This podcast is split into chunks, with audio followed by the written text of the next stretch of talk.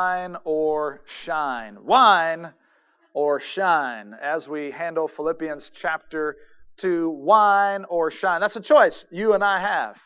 And uh, we can whine or we can shine. And so the question that Paul asks us here in this chapter 2 of Philippians is this knowing that it's a dark world, knowing that it's a crooked world, knowing that it's a corrupt world, how do we shine, Josie? How do we shine? My kids said I don't I don't look at them and talk to them enough during the sermon, so now I'm just going to call them out. And um, so now now she's totally going to be like, Dad, don't ever do that again. Yeah. I love my kids. So grateful for them and my family. And uh, but how do we shine in this crooked world, right? In this crazy world, um, how do we as Christians shine? What what does it take to shine? And the text would even use the word. Some some translations say lights, others say stars. How do we shine like a star in, in the midst of a dark void of space? You don't need me to tell you that 2020 has been a hard year. Amen. Um, you know the world before all of this happened was dark. The world before all this happened was a rough place. There was all kinds of difficulties, and then 2020 has brought with it, uh, you know, all sorts of difficult things. A worldwide pandemic, over 250,000 deaths in the U.S. That's an unbelievable number. Over 1.3 million worldwide.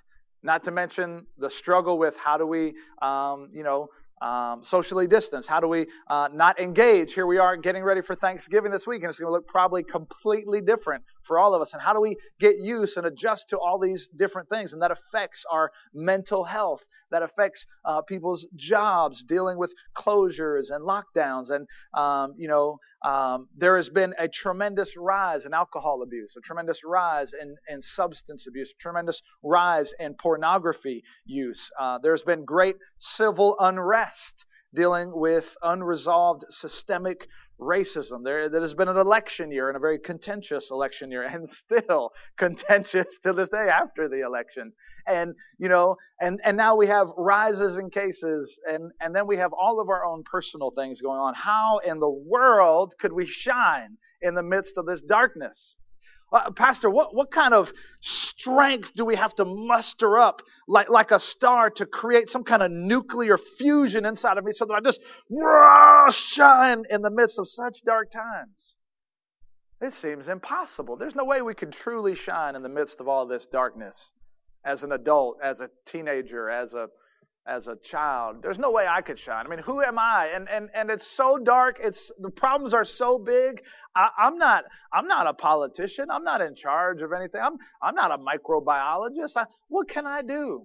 And yet Paul would tell us every one of us can shine like a star, like a nuclear fusion power plant star. You could shine from billions of miles away like a star, and it's a lot simpler than you and I think. Thank you, Miss Jean. Showing your love. And it's even simpler than that, according to this text, is uh, it's a lot easier to shine, and it's as simple as the title. But here's sort of the big idea that I want to give you. Uh, the the big idea is is really this: make gratitude your habit, not grumbling.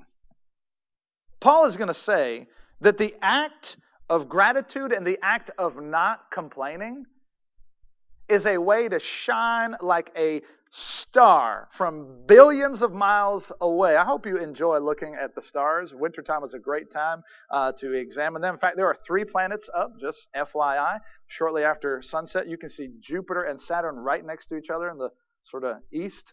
Um, and then Mars is, is kind of right above us. So it's a great time to look at these planets and stars. But I mean, man, they shine from billions of miles away. And, and Paul is going to say, just making gratitude and your habit and not grumbling, not complaining is, is something so powerful that I bet if, if we put it on a list of stuff, it would go way down to the bottom of the list. But the simple act of not complaining and being grateful Paul is saying this is how you shine like stars in a crooked, depraved, wicked, and twisted world.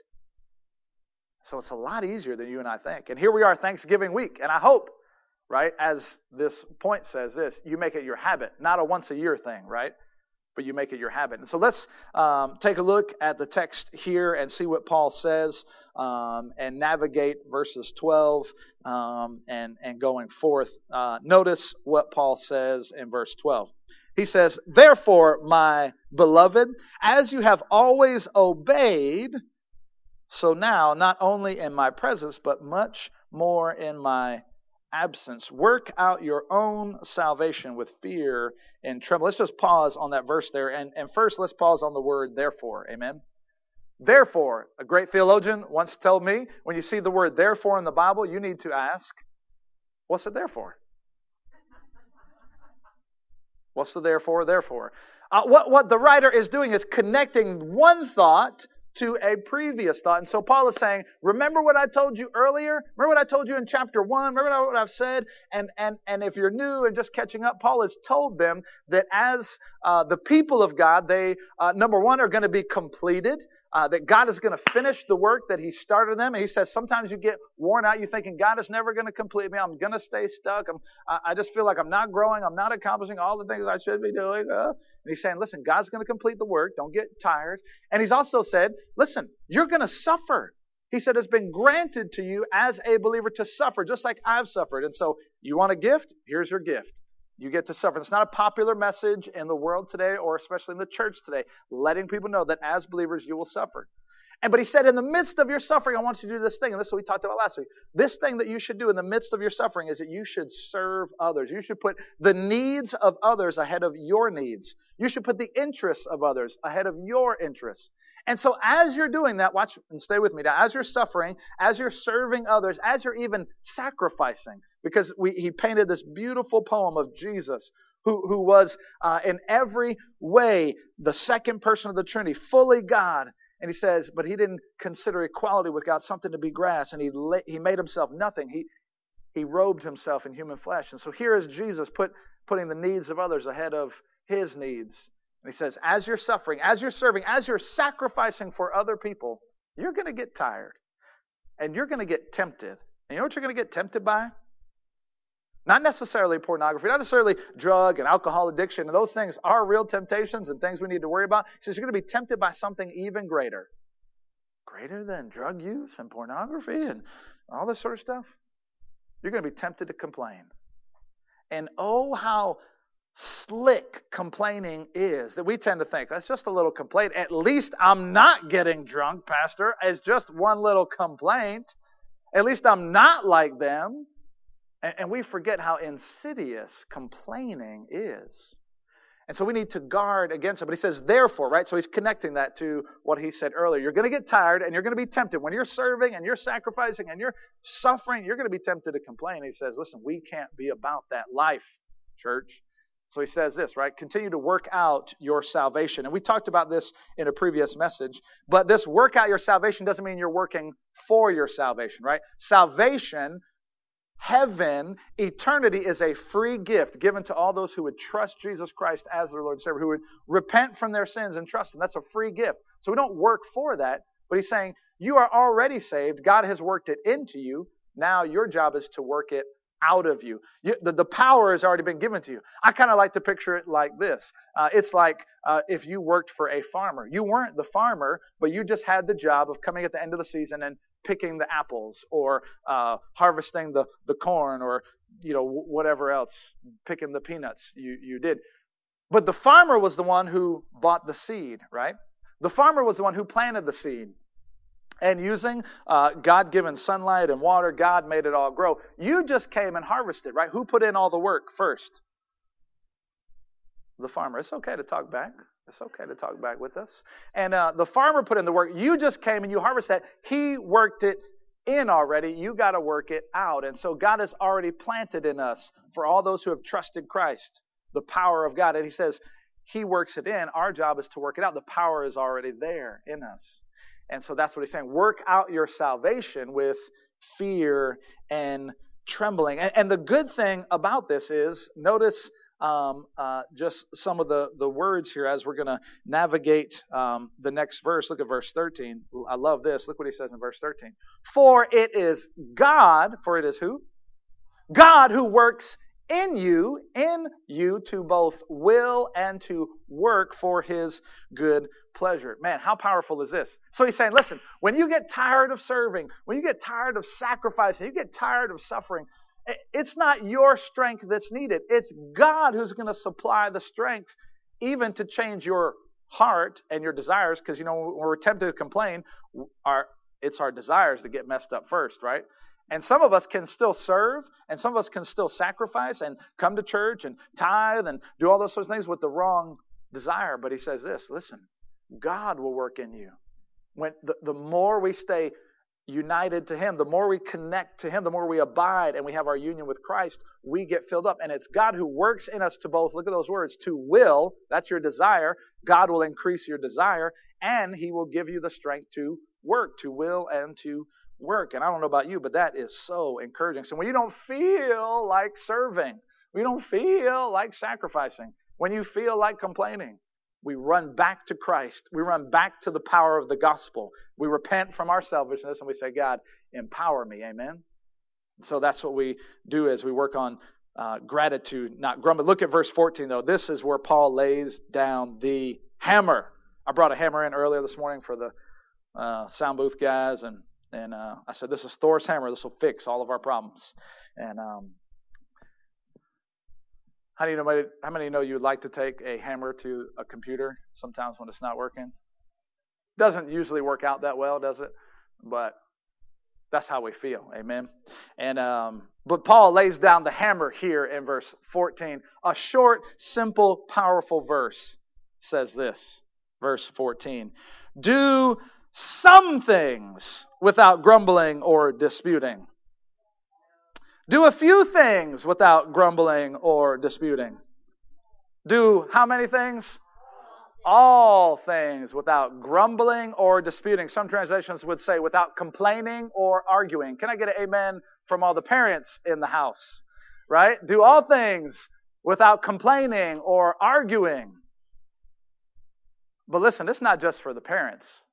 It's for all of us. You know, like your grandma said, when you're when you're pointing one finger, you know, you got four or three or five, however many you got left, pointing back at you, and um and uh, you know, do all things without complaining or arguing. Do all things without grumbling or disputing. Let me just talk about those words there. The word grumbling, actually in Greek, it sounds like a grumble, grumble, almost like a gurgle. And uh, it sounds like exactly what it means. This, though, listen to me now. This grumbling is an under your breath complaining. This is muttering in a low tone. Did you know what it? You think I'm going to do that? Mm-hmm. mm-hmm. Did you see what she did? Mm-hmm. I can't believe that. It is an under your breath muttering. John MacArthur said this way it's muttering in a low voice. It is an emotional and emotional rejection of God's providence, will, and circumstances for my life. It is an emotional rejection of God's good will and providence and plans for my life. It is an under the breath grumbling complaining. And then there is disputing or arguing. And this is more of a louder, it's more of an intellectual, um, you know, questionings or criticism. And how good are we often at criticizing folks or criticizing God and uh, directing um, negative criticism towards God. Now, let me just pause here to say one thing. Um, it is not wrong to complain to God. Are you with me? It's not wrong to complain to God. It is wrong to complain about God. There's a big difference there. Um, and if if you have some time this week and, and want to explore that some more, back in uh, right after Easter, we did a series called Easter Tide, just continuing to celebrate the resurrection after Easter. And we did a couple messages there called Learning to Lament. And lament is a biblical form of taking your complaint, your hurt, your brokenness directly to God in fact, one uh, one preacher said this: when we complain to God, when we complain about God, which is the bad thing, it's a sin. We complain to God, it's a psalm. A psalm. You with me?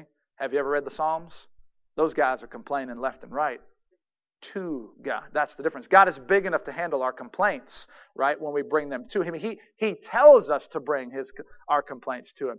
Uh, in fact, the prophet Jeremiah wrote a whole book called Lamentations, and that is the complaint of the prophet of God. Listen, all this stuff is going on, and here's the difference. Here's why one is sinful and why one is worship. Because one says, God, this is going on in my in our world, and this is wrong. This is happening in my life, and this is wrong because your character, God, is perfect in your ways, God, and what's happening in the world is against your ways. And God, I need you to help rectify that. These two things are not going in accordance with your word. And God, I'm bringing that to you. Help me understand, God. Where the sinful version says, This isn't right, and God, it's your fault. And it assaults his character. And this is why complaining is so dangerous. Do all things, right? Do all things. Somebody say all things.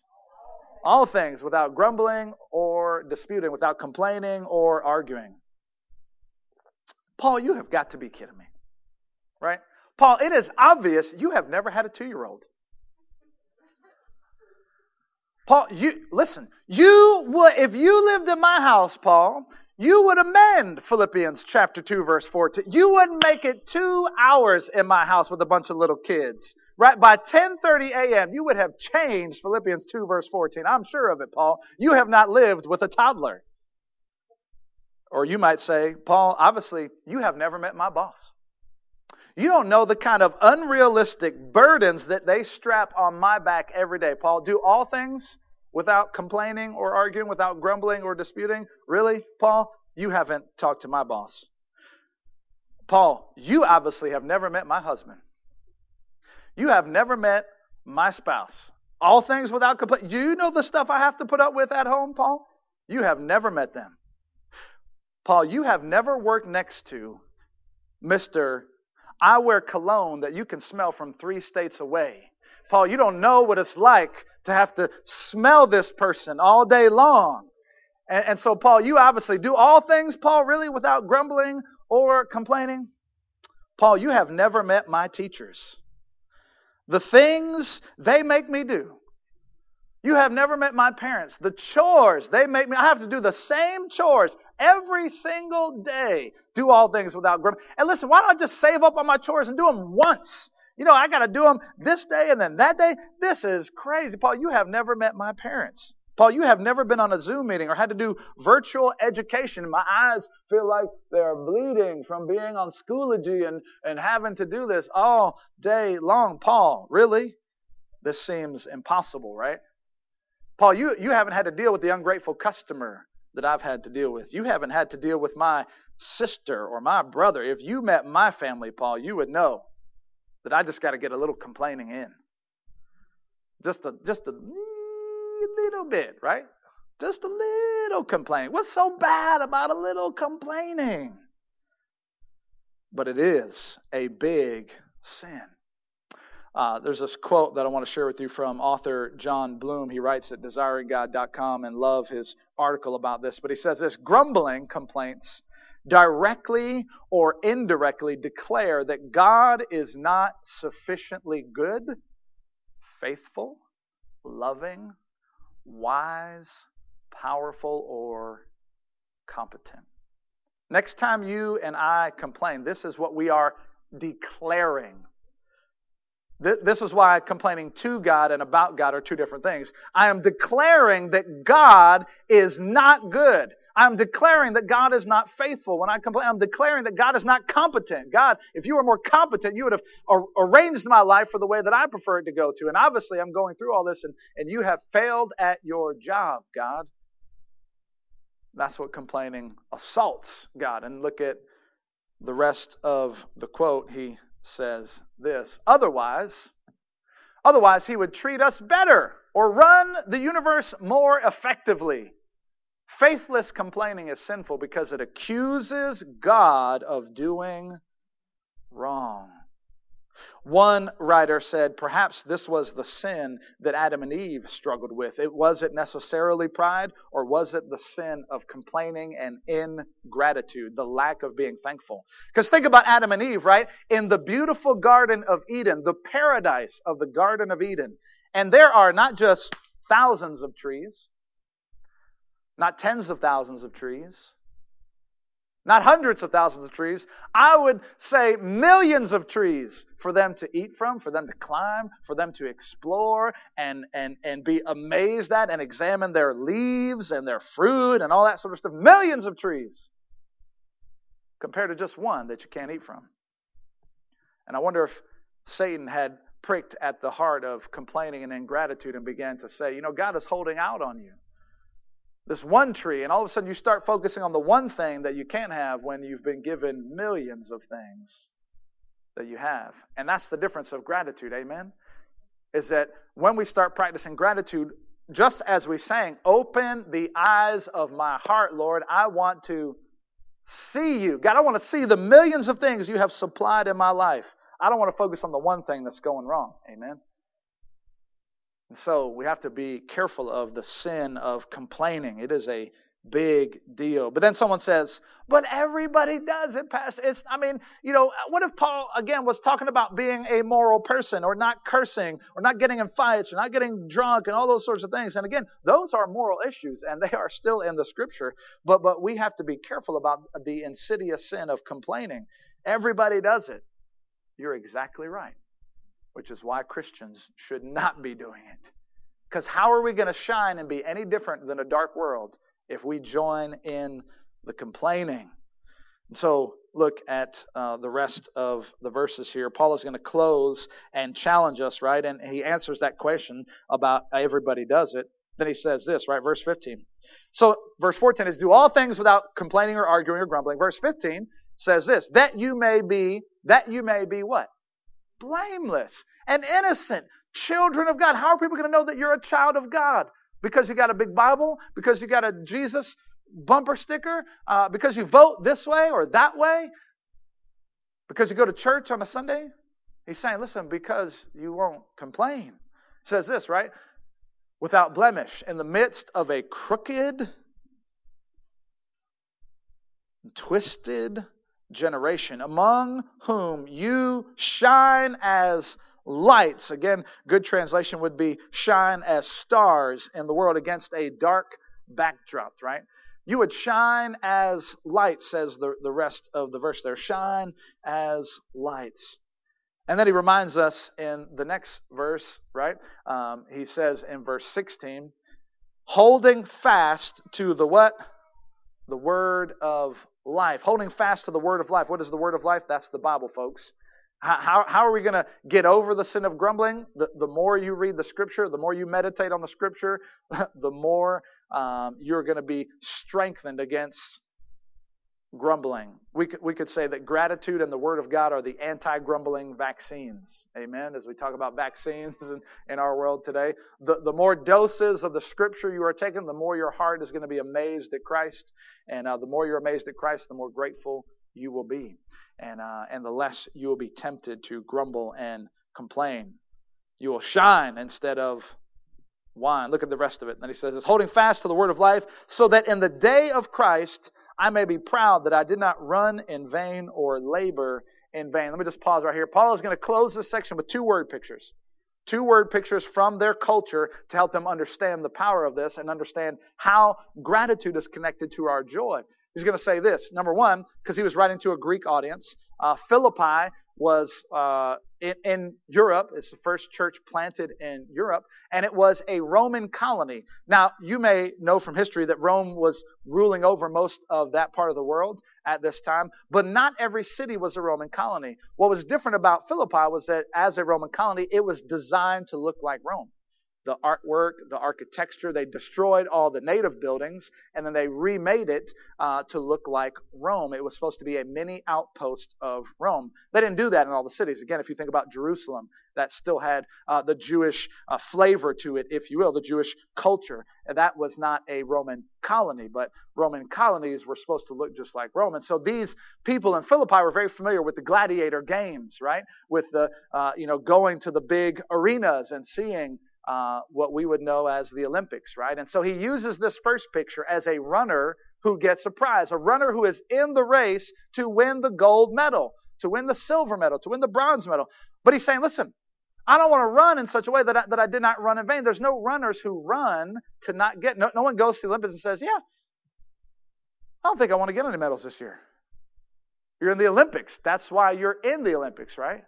But Paul is saying, listen, because uh, as you live your faith, as you hold fast to the word of God, as you not complain or grumble, and, and he's saying, I, I have poured this into you. But then look at the next verse. He, he's going to give us the second word picture in verse 17 and look, notice what he says he says but even even if i am to be poured out as a drink offering upon the sacrificial offering of your faith let me just stop right there what is a drink offering this is the second so the first picture is a runner who's running in vain i'm running in the olympics but i, I don't really care if i get a medal and now the second picture is uh, what's called a drink offering. And this was part of pagan rituals, again, in Philippi, being a pagan city that didn't believe in God. They would offer all kinds of sacrifices. And before they had their sacrifice, they would take a bottle of wine or whatever, and they would pour it out over the sacrifice that was being cooked and all that sort of stuff. And they would just drain the whole thing. Just psh, psh. Uh, they weren't pouring it out for the homies, they were pouring it out for the false gods. And, um, and the whole thing of wine was just wasted.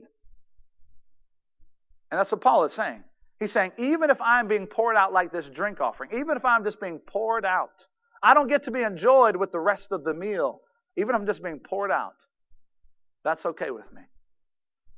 So Paul's saying, even if I run like someone who's running in vain, or even if I'm being poured out like a drink offering, that's okay. Why? Because I'm learning how to be grateful in any situation. I'm learning how to rejoice in Christ. And so it doesn't matter what you do, Philippians. I mean, I hope you do this, is what he's saying. I hope you will continue to do this. But even if you don't, I know I'm not in control of you. And, and even if I'm poured out like a drink offering, notice what he says there. He says, look at the, the, the bottom there. I am, two words, glad and I, rejoice. Actually, same words there. Uh, so he could say, I have joy and I will rejoice. It's the same word uh, in Greek there. And, uh, and so he says, I am glad or I will have joy and I will rejoice. Why? Because I'm learning to be grateful no matter what happens. I know who Christ is. And so, doesn't matter what happens in my life, I'm going to be grateful. Isn't that beautiful? And then he closes, and again, he reminds them in verse 18, right? Notice what he says in verse 18. Likewise, you also should be glad and rejoice. Again, you see uh, the picture of joy there all throughout this. And so Paul closes with those two word pictures and he says, Listen, I'm going to give thanks because I know who God is, right? And, and I'm going to have joy in the midst of all of this. And so uh, let me just uh, kind of remind us because the, the main point of today is this that I would make gratitude my, my habit, not grumbling my habit. And so um, we've talked about this several times, but I just want to kind of bring back up this word here and, and give us some encouragement that this week, let me challenge you to be grateful, uh, not just this week, uh, but every day. In fact, the Bible tells us uh, to give thanks in all circumstances. It comes from the book of Thessalonians. Give thanks in all circumstances, not for all circumstances, but give thanks in all circumstances. So let me ask you this How is your habit of giving gratitude doing? Is that a habit. You know what a habit is, right? Something you do regularly, not just once a year. So I know it's very popular to give thanks on Thanksgiving, maybe have some people go around the table and say some things you're thankful for. Can I challenge you to do that every day? Could I challenge you to do that every week? Do you have a gratitude list? Uh, something I've mentioned, uh, uh, there is a great book out there called 1,000 Gifts. 1,000 Gifts. It's by uh, an author named Ann Voskamp. It is phenomenal. Uh, I've been reading it since January. It's that thin, and I'm still reading it. I go back to it because it's so powerful that encourages me. And she counts the 1,000 gifts. She makes a gratitude list of something I've been working on. Could you just take three things every day and write them down? There is something powerful about writing. Um, there, there was an old um, uh, colleague of Martin Luther back in the Reformation days. His name was Erasmus. And uh, Erasmus uh, had this quote where he said, you know, uh, back in those days, when they put a nail in a board, they didn't have fancy nails like we have and, and fancy hammers to pull it out. The only way they can get rid of a nail is to drive another nail into it. So he said, as a nail can only drive out another nail, I, I, I get rid of the old nail I don't want by putting in a new nail. He says, so a habit will drive out another habit. See, if grumbling is your habit, right? The only way to replace that habit is by gratitude. And, um, and, and so the word for giving thanks, and we talked about this. If you want to go back to the Eastertide series, you can find a number of these messages where we dive into some of this. But the word for give thanks in the Bible is Eucharisteo. You guys say Eucharisteo. Right? Do y'all remember that? We were saying that. It was like a greeting back around. Well, we weren't saying it in public. We were saying it online. So I don't know if you were saying it in your house, but I was saying it in my house. And, um, and we were putting it in the chat. Eucharisteo. And that means to give thanks. We see Jesus giving thanks before he breaks the bread and feeds the 5,000. We see Jesus giving thanks during the hard times. He, he looks up to heaven and, and he gives thanks to God at the death of Lazarus before he resurrects him. We find Jesus even giving thanks as we celebrate the Lord's Supper before his body is broken, before he goes to the cross. He thanks the Father. He gives Eucharisteo. And so may we be people who give Eucharisteo every day. But notice the word I've highlighted there, right? um, Eucharisteo. That word uh, kari uh, often talks about grace, but it's another form of that, that kara uh, is the word for joy. And so we often like to say that, listen, uh, joy is always possible because thanks is always possible. And watch your joy rise as your thanks rise rises. And so the more often you find things to give thanks for. So do you have a list? If not, would you start one? How do you make this your habit? and just take stock of the things in your life that you could be thankful for. Amen. You may be familiar with uh, some of the research that's come out from neuroscience that talks about how your body works. And uh, neuroscientists, and I'm certainly not a a neuroscientist at all, but I can read just like everybody else. Uh, but neuroscientists have told us that our, our brain has an amazing capacity. That just using your thoughts, you can create a chemical reaction in your brain. Just by using your thoughts and your words, you can create a chemical to be released in your brain. Picture it like a, a, a an octopus ink, right? Just and just spreading all over your brain. You can wash your brain in certain chemicals just by using your thoughts, just by using your words. And so, when we have a negative thought or a complaining thought, as we start that act of complaining or start the act of of uh, just negative thought, your body releases a chemical in your brain. That brain, uh, there's several of them, but the main one is called cortisol. You know, that is, that's the stress chemical, the stress hormone. Makes you tighten the shoulders, makes your chest a little tight, starts pumping adrenaline through your body. Uh, in fact, when cortisol floods your brain, uh, it also shuts down the higher functioning parts, the prefrontal cortex and other parts of your brain, and, and you lose, watch this, you lose the, the ability uh, to do higher functioning thinking, like problem solve, uh, to, to use logic, right? And empathy. You ever met an angry person or, or somebody like that? And, and look, you ever had a kid just lose it, right? All logic goes out the window, right? No logic now. It's all fight or flight reflex, right? That, that's what that's what happens. They just shut down and they are just thinking, I'm going to fight you or I'm going to run. And and listen, ju- just by a thought, just by thinking a complaining thought. So watch this. You have a negative situation happen in your home, in your life, and then you start thinking about it negatively and you start complaining about it, you just made your situation worse. You just flooded your body with adrenaline, uh, which taxes uh, your, your nervous system, taxes, uh, man, all of the stuff. It raises your blood pressure, increases your risk for stroke, all that sort of stuff. And, and you just wash your brain in that. And, uh, and the other thing about that is, is your brain loves to, as it makes connections, it loves to find the path of least resistance. So the more often you do that, the easier it is to go that way. It's kind of like making a little carving, like uh, you know, the Grand Canyon. You know, the water just flows through where the canyon already is, right? And um, but hey, there's good news, folks. God has designed your body that the opposite is also true. Did you know that? So when you have a thankful thought or a thankful word come out of your mouth, or you write down something you're thankful, just by the power of your thought, you can wash your brain or spray your brain with a different chemical. If you practice a grateful thought or write it out, it sprays your brain with dopamine. Dopamine is the body's chemical, God's designed chemical that's responsible for feelings of peace, feelings of ah, joy and contentment And you know what it does? It redirects blood flow to the higher functioning parts of the brain so that you actually become better at problem solving. You become better at logic and you become better at empathy and care for others. Isn't that amazing that God would design our bodies to function in that way? So just by thinking a thought, just by one thought, you can change your brain chemistry. You can release a chemical in your brain. How powerful, how amazing is God that He would do that? And so we have to be careful, right? The Bible says this take every thought captive. That's First Corinthians. Take every thought captive and make it obedient to Christ. And so we have to be careful about our thoughts and most importantly our words. There is a old poem that says this, forgive me when I whine. I'm giving you some some free things to think about being thankful for. The poet says this, today upon a bus I saw a lovely maid with her golden hair.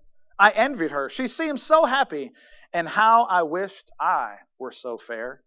When suddenly she rose to leave, I saw her hobble down the aisle. She had one foot and wore a crutch, but as she passed, a smile. Oh God, forgive me when I whine. I have two feet. The world is mine. And when I stopped by to uh, when I stopped to buy some sweets, the lad who served me had such charm he seemed to radiate good cheer. His manner was so kind and warm. I said, It's nice to deal with you.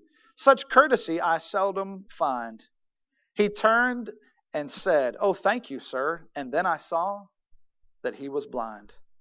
Oh, God, forgive me when I whine. I have two eyes. The world is mine. Then, when walking down the street, I saw a child with eyes of blue. He stood and watched the others play. It seemed he knew not what to do. I stopped a moment, then I said, Why don't you join the others, dear? He looked ahead without a word, and then I knew he could not hear. Oh God, forgive me when I whine. I have two ears. The world is mine with feet to take me where I'd go, with eyes to see the sunset's glow, with ears to hear what I would know. I am blessed indeed. The world is mine. Oh God, forgive me when I whine. Wasn't that something? Now, in case you're thinking, Pastor, that's lovely, that's wonderful, I'm going to work on it, but it is really crazy. Pastor, it's really hard to be thankful in the midst of all this craziness. Pastor, I'm just struggling to do this. Well, can I share with you uh, in closing the story of Martin Rinkart? He was a pastor in the 1600s in Germany, and uh, he, he wrote a famous hymn called Now We Give Thanks, O God. Uh, it's the most famous hymn in all of Germany. Right behind uh, Mighty Fortress is our God, if you are into hymn studies. And um, the, the words go like this. Here are the words. I think we'll put them. There we go. Now thank we all our God with heart and hands and voices, who wondrous things hath done, in whom his world rejoices, whom from our mother's arms hath blessed us on our way with countless gifts of love, and still ours today. With countless gifts of love. Amen. Have we focused on those countless gifts of love? Well, let me tell you about Martin Rinkart, this pastor who grew up in Germany in the 1600s. He had went into ministry and tried to, uh, you know, be a pastor of different churches, but his theology and his preaching weren't all that great. In fact, he was better at music, which is why he wrote this hymn. And um, and as he navigated ministry, he he wasn't able to make it. And finally, he got to the city of uh, Eilenburg. Um, and if you're German and can help me with that later, that'd be great. Uh, but he finally made it to the city of Eilenburg, and um, and just as he hit that city, and just as he started his pastoral work there, the Thirty Years' War broke out in his country. It was a vicious war, a horrific war, and the residents of this walled city endured many horrors during this time. And Rinkart stood by his flock, though he himself endured hardship. Soldiers would often come by, and he would have to, as a law, quarter the soldiers, meaning the soldiers could just come in his house and sleep in his bed, take his food. And so he would often lose his grain, lose the limited food that he had and household goods, giving it to those soldiers who would come through the city. But he was faithful. He was a caring pastor. He attended to the needs of the sick and the hungry during these extreme circumstances. Well, because of the destruction that was going on between them and Sweden, refugees started to pour into his city and they started to overwhelm his city. And, um, and as they came in, uh, man, it, it would just begin to make things even more difficult. And then in 1637, as if the war and the influx of refugees wasn't difficult. In 1637, a plague happened. A plague, folks, much like a pandemic. And in his city, 8,000 people died. 8,000 people. The vast majority of the town council, an exorbitant number of children, even his fellow co workers and clergymen, and his wife died in that plague. So now he's dealing with the grief and the loss of his wife. He's dealing with the loss of his friends. He's dealing with the loss of the leaders in his community. And he is now thrust into even more leadership positions. And he is doing the work of 10 men. And in fact, just to bury those people, it is said that he buried 4,000 people just in one year. That was averaging about 15 funerals a day, to put it in perspective. Boy, times are tough, aren't they? But see, it was during this time, as he listened to the cries outside of his own window, that he wrote this song. It, it wasn't a song in those days, it was called a table grace. It was a habit that before the meal they would say their table grace. That's where the phrase, hey, let's say grace before a meal comes from, because they would often repeat a prayer. And he wrote this prayer for him and his children to say before meals, even though they had lost their mother, even though their, their city was surrounded by war, even though there was a plague, over 15 funerals every day.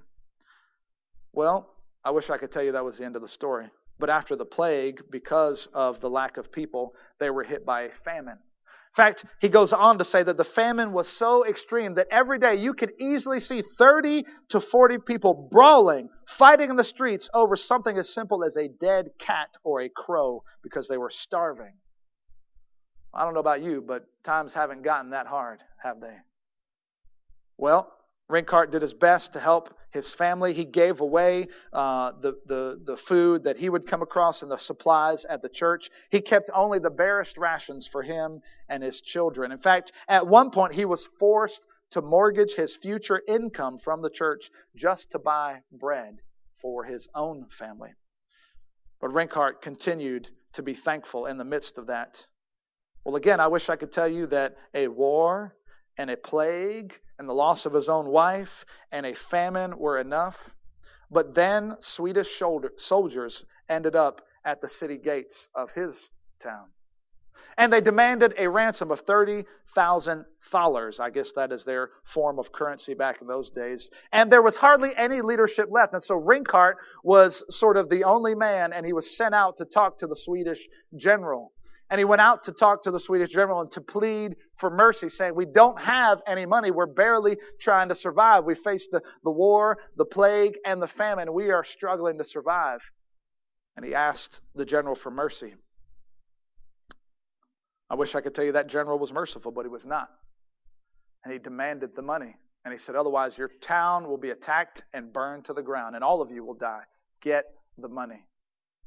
Well, Rinkart, being a man of faith, being a man of Jesus Christ, being a man of the gospel, went back into the town and grabbed whoever he could, and they fell upon their knees and they prayed. And they said, We haven't found mercy with men, but I know that we'll find mercy with God. And they pleaded with God, and they had a prayer meeting, and they thanked God. Notice that word. They didn't grumble or complain for all they've been. They thanked God for his provision, and they begged God to change the Swedish general's heart, and that God did. The price went from 30,000 down to 2,000 and they were able to pay that. And through all the grief and the suffering and the loss and the plagues and the wars, he was able to write this. Now thank we all our God. Now we are focused on giving gratitude, right? Whose wondrous things he had done, in whom this world rejoices, and countless blessings, countless gifts of love, and still ours is today. Amen. So I think if Rinkart could find some things to be thankful for, you and I can find some things to be thankful for. Amen. And so may we continue to make gratitude our habit, church. If you're here today and you don't know Christ, you haven't started a personal relationship with Him, Can I just tell you that gratitude is really the first step? That's really the first step to becoming a Christian is realizing all that God has done for you and realizing how much you have blown it with God. Maybe you already saw that and knew that. But it's gratitude that really becomes the first step to salvation. It says, God, man, I realize what a sinner I am. I realize how good you've been to me, God. I thank you. And I want to give my life to you.